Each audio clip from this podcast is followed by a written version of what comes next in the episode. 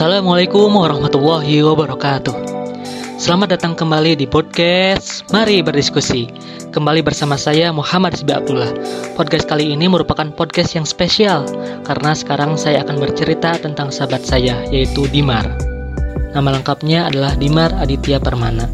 Kami sekolah di SMA yang sama yaitu SMA Negeri 3 Subang yang merupakan salah satu SMA rujukan di Kabupaten Subang. Dimar adalah orang yang menemani saya ketika saya mendaftar dan datang pertama kali ke SMA dulu. Dimar ini orangnya kreatif, pekerja keras, dan setia kawan. Pokoknya Dimar ini orang yang family friendly. Kisah yang paling mengena di antara kami adalah saat kami bersama-sama berjuang untuk menghidupkan kembali eskul yang telah lama vakum atau tidak aktif. Eskul ini bernama USB, singkatan dari Ultimate Spangas Bandware. Eskul ini berkutat di bidang teknologi dan informasi. Dari riwayatnya, eskul ini sudah banyak meraih prestasi, akan tetapi dikarenakan minimnya sumber daya yang mengelola eskul ini, akhirnya eskul ini vakum dan vakum selama 2 tahun. Kami berusaha sekuat tenaga dari mulai mencari anggota baru, melalui guru, sampai dengan mencari-cari alamat kepala sekolah agar permintaan kami di ACC. Singkat cerita, perjuangan kami selama dua bulan akhirnya terbayarkan, yaitu dengan diresmikannya kembali Eskul USB ini. Pada tanggal 12 Agustus 2018, Eskul USB resmi bergerak kembali dan memiliki ruangan baru, yaitu di Lab Komputer 6. Pada tanggal 11 Agustus 2021, kami kembali berkumpul bersama dalam rangka reunian. Kami reunian di kafe. Saat itu di kafe sudah ada Villa, Iqbal, Adit, Rivaldi, dan teman-teman saya yang lainnya. Kami semua mematuhi protokol kesehatan yang berlaku dan memakai masker dan juga membawa hand sanitizer. Kami memulai berbincang-bincang sambil menunggu Dimar dan Iksan datang. 10 menit berlalu, akhirnya mereka datang. Akan tetapi, mereka datang dengan percaya diri tanpa menggunakan masker. Setelah mereka duduk, saya tanya mereka, Mar, San, kenapa gak pakai masker?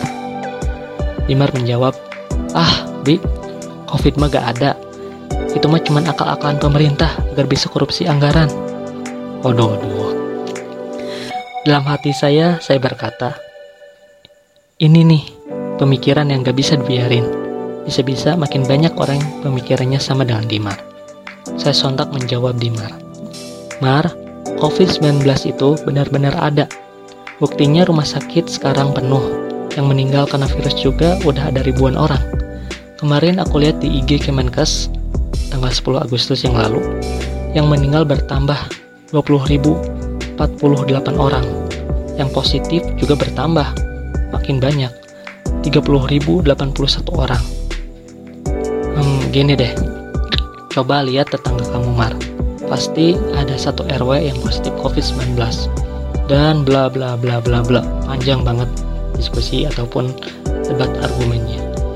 Di sana saya bermudah debat dengan sahabat saya di sampai 30 menit lebih. Di sana terjadi brainstorming atau curahan pendapat yang menarik, yaitu mempertanyakan kebenaran dari COVID-19 ini. Tentunya saya tak tersendirian. Ada teman saya yang membantu saya, yaitu Iqbal dan Villa. Setelah ditelusuri, ternyata Dimar ini memiliki imunitas yang kuat. Dia tak pernah positif COVID-19, yang menyebabkan dia meremehkan bahaya dari COVID ini. Oh ya, kekurangan dari Dimar ini orangnya keras kepala sehingga perlu beberapa kali diedukasi perihal COVID-19. Dalam 30 menit itu akhirnya saya berhasil meyakinkan bahwasanya COVID-19 itu benar-benar ada kepada teman-teman saya. Dan hari ini, Alhamdulillah, COVID-19 di Indonesia semakin melandai sudah banyak daerah di Indonesia yang menurun ataupun menurunkan level PPKM-nya dari PPKM level 4 ke PPKM level 3 dan PPKM level 3 menurun ke PPKM level 2 Mall, bioskop, dan tempat-tempat wisata sudah mulai dibuka. Tetapi dengan pelonggaran level PPKM ini banyak masyarakat yang mulai abai dengan protokol kesehatan yang tentunya menimbulkan kekhawatiran. Para ahli dan para tenaga kesehatan akan terjadinya gelombang ketiga COVID-19 di Indonesia.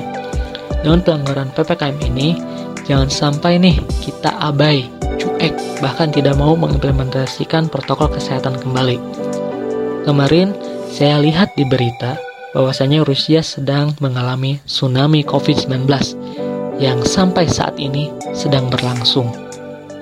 Di berita tersebut dijelaskan telah ada COVID-19 varian baru, yaitu varian Delta Plus atau varian AY42. Walaupun penyebaran varian ini cenderung lebih lambat dibandingkan varian Delta, namun varian ini lebih ganas dibandingkan dengan varian Delta. Angka positif di Rusia perharinya mencapai 32.000 orang. Wah, mengerikan bukan? Duh, saya harap kawan-kawan semua tetap mematuhi protokol kesehatan yaitu dengan menerapkan 5M. M yang pertama, memakai masker. M yang kedua, mencuci tangan dengan sabun. M yang ketiga, menjaga jarak. M yang keempat, menjauhi kerumunan. Dan M yang kelima, mengurangi mobilitas. Serta jangan lupa untuk melakukan vaksinasi di puskesmas terdekat. Tetap semangat dan tetap produktif walau sedang pandemik ya. Semoga kita selalu diberikan kesehatan dan kemudahan dalam setiap aktivitas yang kita lalui. Amin ya robbal alamin. Oh iya, bagi kawan-kawan yang ingin memberikan masukan, saran, bisa melalui media sosial saya yang sudah terpampang di sampul podcast ini. Semoga kita semua selalu dalam keadaan sehat dan terhindar dari segala penyakit. Akhir kata, bila taufik wal hidayah. Wassalamualaikum warahmatullahi wabarakatuh.